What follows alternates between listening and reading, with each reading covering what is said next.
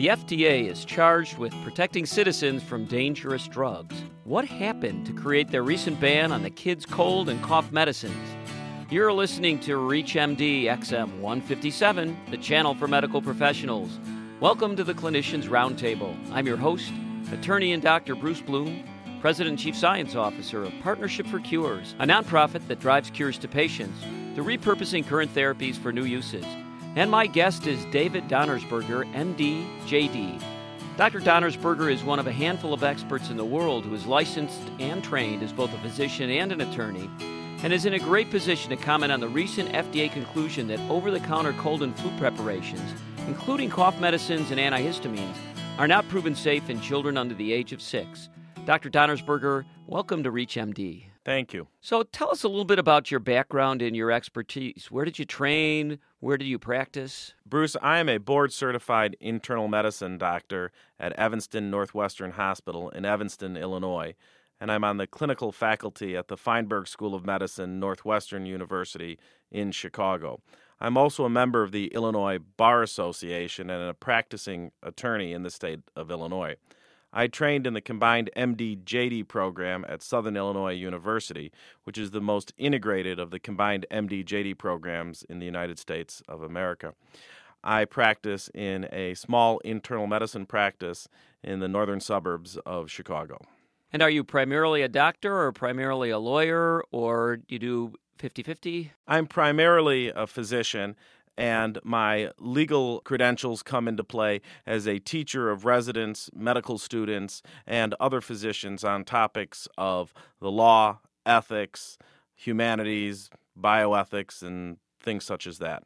And so you're in a kind of a unique position to comment on these kinds of regulatory issues because you see them both from the practicing physician side and also from the legal side. So tell us a little bit about what's going on with the recent F D A ruling. Well, the F D A is the Food and Drug Administration, and it's the agency in the federal government charged with proving both the safety and the efficacy of any medications, foods, or drugs that are submitted into the stream of commerce of the United States of America. And the Food and Drug Administration, based upon a citizen's petition, conducted a hearing and, and a number of investigations into not really the safety, but the efficacy of cold preparations in pediatric populations under the age of twelve, under the age of six, and under the age of two, and had several very important and interesting findings based on that data gathering. And the research that the F D A did, was that done at the F D A? Was it done in academic centers, institutions? Where did that take place? The Food and Drug Administration impaneled a special advisory committee, which was a joint session of the Non-prescription Drug Advisory Committee and the Pediatric Advisory Committee.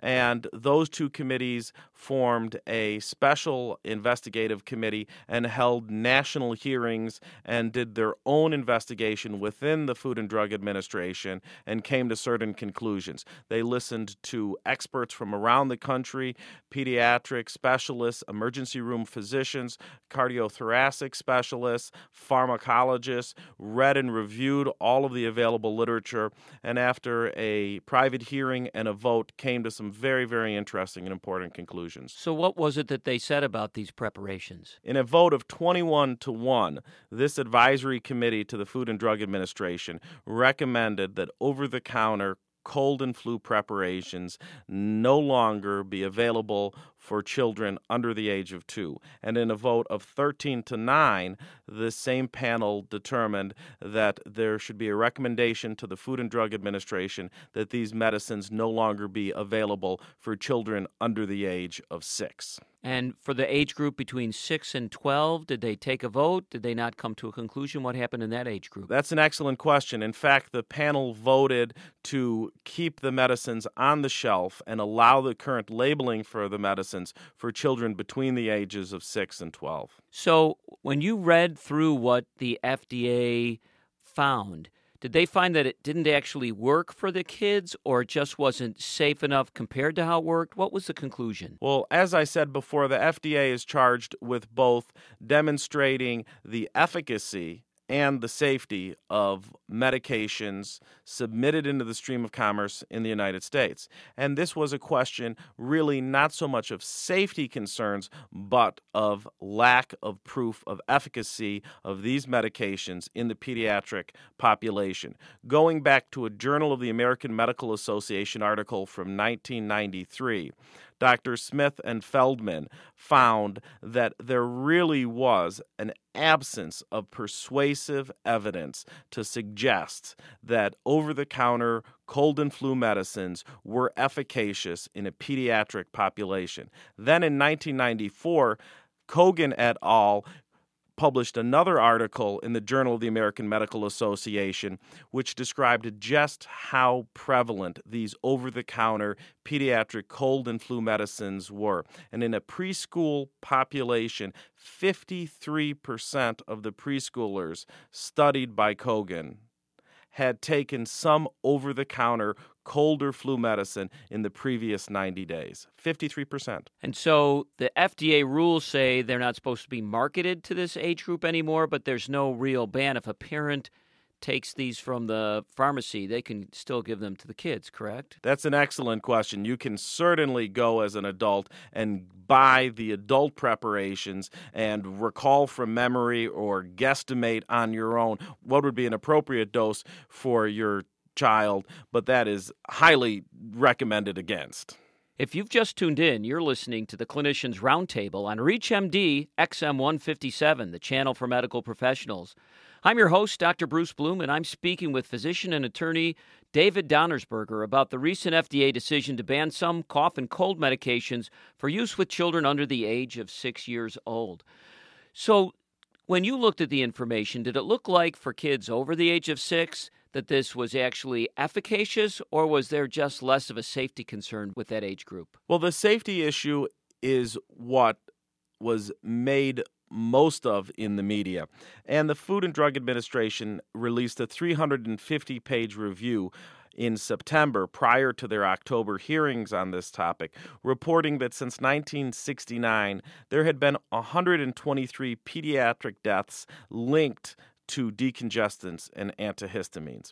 Now, the use of the word linked is obviously a lot less strong than proven or causative or uh, as a result of these medicines. And it is widely acknowledged that any pediatric deaths over the past forty years that could be linked to decongestants and antihistamines could very well be due to administration problems that the parent had in giving the medicine, or combinations with other medicine that caused bad outcomes. So you're saying it might be for this pediatric population that parents gave too much, or gave it on the wrong dosing schedule, or gave it with some other drug, or the kid had a, an allergy to something, so it might not have been the active ingredients in that medicine that might be linked to the death. That's exactly right. The problem with the labeling and selling of these over-the-counter medicines to the pediatric population really was not so much about safety,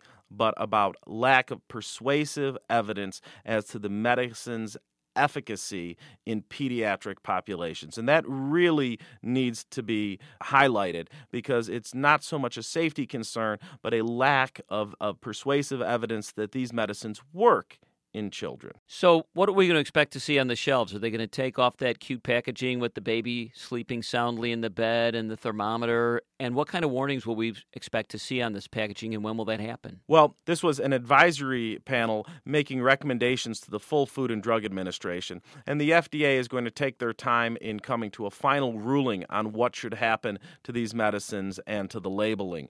Clearly, the advisory panel said one thing, which the whole F D A is probably going to take and run with, and that is the phrase "doctor recommended" on any of these packages is no longer supportable. That's probably an unequivocal recommendation of this committee that is going to stick with the F D A.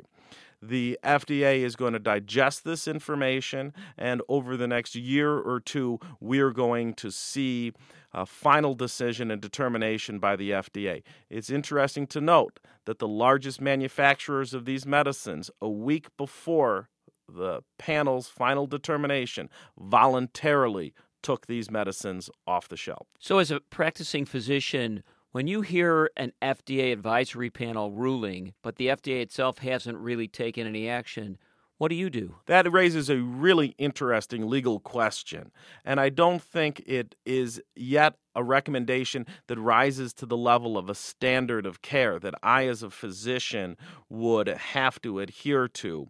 But it certainly gives me pause and makes me think and consider in my patient population, knowing what I know, knowing my patients' other medications, do I want to give this medicine or don't I? And what would you do as a physician now that these medications are sort of no longer available to you? What's the alternative for taking care of these patients? Well, we have to remember that it was in the early nineteen seventies when the Food and Drug Administration first allowed over-the-counter cold and flu preparations, decongestants, and antihistamines to be labeled for a pediatric population. Those determinations in the F D A monograph were based exclusively on extrapolation of adult data with some considerations of children weigh less and children have less body surface area and less body mass index, so therefore they should use less of the medication. Before this ruling in October, after this ruling in October, my recommendation still stands. Talk to the pediatrician who knows your child, who knows the height and weight and size and other medications and the medical history of your patient, of your child, of his patient, your child, before you go forward with giving any of these medicines. Let's take a step back. You said at the beginning that this was a consumer-oriented complaint to the F D A. Did it come from one place, or were there lots of complaints? How did that get started in the first place? The Baltimore City Health Commissioner, Doctor Joshua Sharfstein, largely based on the nineteen ninety-three Journal of the American Medical Association article from Smith and Feldman, filed a citizen's petition, which any of us can do as an American citizen, requesting that the F D A look specifically at the efficacy and the safety of these medicines in the pediatric population. I want to thank my guest, physician and attorney David Donnersberger, for shedding some light on the recent F D A decision to ban some cough and cold medications for use with children under the age of six years old. I'm attorney and Doctor Bruce Bloom, President and Chief Science Officer of Partnership for Cures, a nonprofit that repurposes existing treatment for new uses. You've been listening to the Clinicians Roundtable on ReachMD X M one fifty-seven, the channel for medical professionals. We welcome your questions and your comments. Please visit us at reach m d dot com. where you can find our new on-demand and podcast features, which allow you to access our entire program library. Thank you for listening.